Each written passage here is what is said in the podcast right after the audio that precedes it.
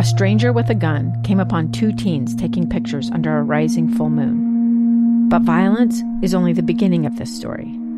Sometimes I thought, there are no miracles. Yeah, there are, and this is a big one. I'm Amy Donaldson, and I've spent my career talking about how lives are undone by violence. The Letter is a podcast about how lives are remade. Follow The Letter at theletterpodcast.com or wherever you get your podcasts. Inside Sources with Boyd Matheson. Welcome back, everyone. Final segment of Inside Sources. Great to be with you today. So, as we think through where we've been on this journey over the last two hours, uh, we've talked about everything from tax breaks for the wealthy uh, coming out of a, a very Democratic uh, Joe Biden driven bill in the House of Representatives.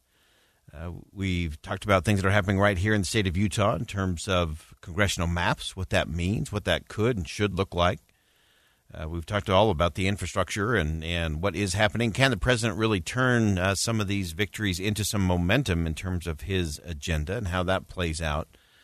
Uh, but I really want to go back to where we started the program today with uh, Senator Ben Sasse, who spoke over the weekend um, the Aspen Institute uh, meeting there in Washington, D.C. And uh, I want to go back to something he said that there was so much in there to unpack. We didn't quite get it unpacked all the way, but I think this is important for us to really think about and recognize as we look at all of these debates and whether these debates are happening on Utah's Capitol Hill, which will be hot and heavy over the next uh, 24 to 48 hours, uh, to what's happening in our nation's capital. We, we have to start looking at this in just a slightly different way. And so let's start uh, again with uh, a quote from Senator Ben Sasse uh, over the weekend uh, about where our focus really ought to be. I think a robust, vigorous, decentralized system that privileges the gritty, ensouled humans going to build stuff, that system will build, beat an autocratic system. The American system at its best would beat techno authoritarianism that the CCP and Chairman Xi are trying to export. But if you do a crappy version of decentralization, I'm not at all convinced that that beats a strategic, focused, centralized system. The digital revolution is going to change everything about the nature of work. It's changing most things about the nature of community. It's radically transforming war. Um, anytime there's any big disruption, offense has the advantage over defense. When there's new offensive opportunities, defense has a really hard time catching up. And when we have 86% of our critical infrastructure in the private sector, and we don't know how to do defense, and offense has the advantage over defense, and not just the big five, you know, the sort of bad guys of Russia, China, Iran, North Korea, but a grab bag of jihadis that can get coders and try to have cyber attacks of global reach as well. But you've got ransomware attackers that are sort of off book on the edge of 16 Russian oligarchs there are many, many different offensive actors, and America has to play defense because we have the luxury, the benefit of only 4% of global population, but we got 24% of global GDP, which means our tech footprint is much bigger than anybody else's, which means the underbelly of what can be attacked is really big. And right now, we're bad at trying to say, hey, partisan fight in Washington between this and that, these are not existential issues. Existential is, is there an American civic shared understanding of that idea of principled pluralism, universal dignity, why a private sector and entrepreneurship matter? And right now, we got a bunch of chuckleheads in politics who have confused themselves and they think because they're on the stage that that actually uh, defines the center of meaning. And so we got a bunch of people on the left who aren't sure they believe in the American idea because they think the state should be the center. And then we got a bunch of reactive people on the right who've decided, well, if I don't like their overreach, then what I should want to do is also use the powers of the state against my cultural opponents. It's not America. Okay, that is so important. Uh, we always hear the cry from the left and the right from Democrats and Republicans this is the existential threat. This is the existential threat to democracy, freedom, the future of our nation, our children's children, and so on. And we we keep going back uh, and allowing these partisan fights to pretend to be the center of meaning in the country, and they're not. Uh, Senator Sasse pointed out that only 14% of the country is engaged in the political discussion debate every day. And you can talk about where that should be in terms of knowledge and engagement. But if you look at it in terms of Twitter and social media, you know, most of the things uh, that are coming out on those platforms are from such a small, minute portion of the people. Uh, it's minuscule, and yet we think that it is the center of the center of America, and it just isn't. And so those uh, on the left, uh, as Senator Point, as Senator Sasse pointed out, uh, doesn't know if they believe in an American idea. The right uh, wants to use those powers of the state in the same way they accuse the left of. It's just who's in power. And as long as you're in power, then it's okay to use all those powers. Uh, the test of power, the ultimate test of power at any level, in any space or place, is restraint. Can you restrain your use of power when you have power?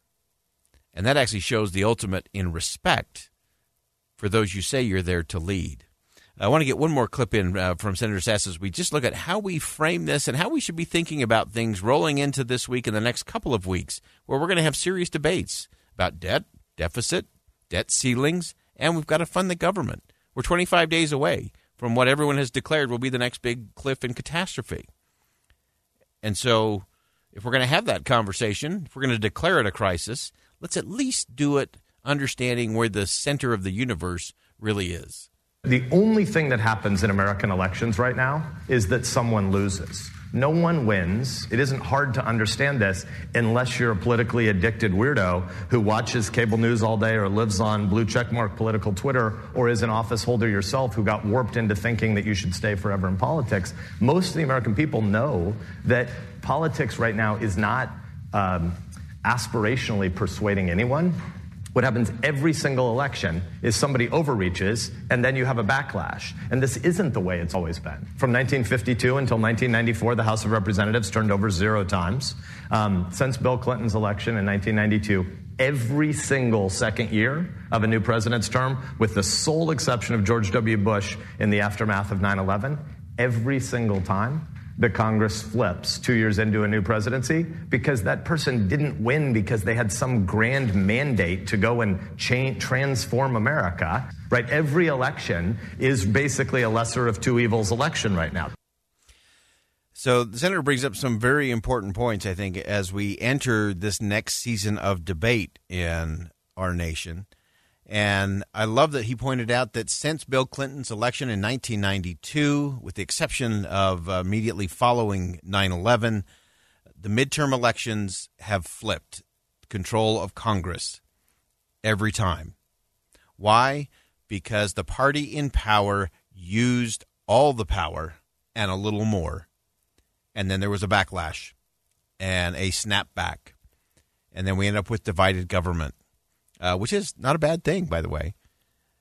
But our politicians haven't learned that the the ultimate test in all of this is, is knowing what to do when you have power.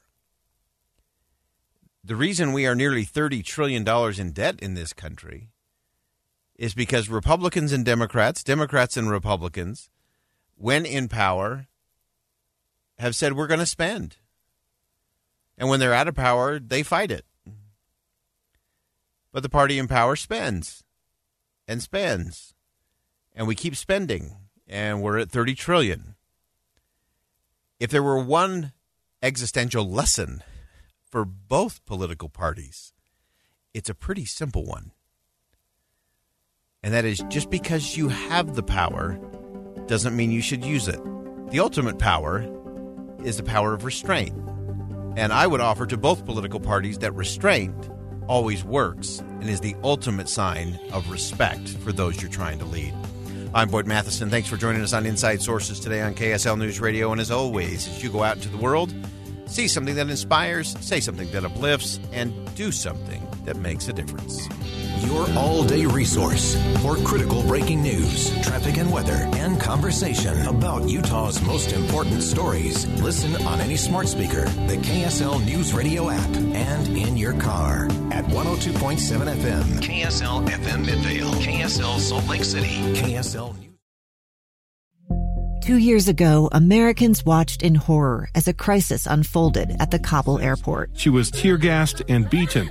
Images of thousands desperate to escape Taliban oppression filled our news feeds. More than 80,000 Afghans made it to America. But the story didn't end there. It was very cold. There was no power, no heat. Who would help our newest neighbors?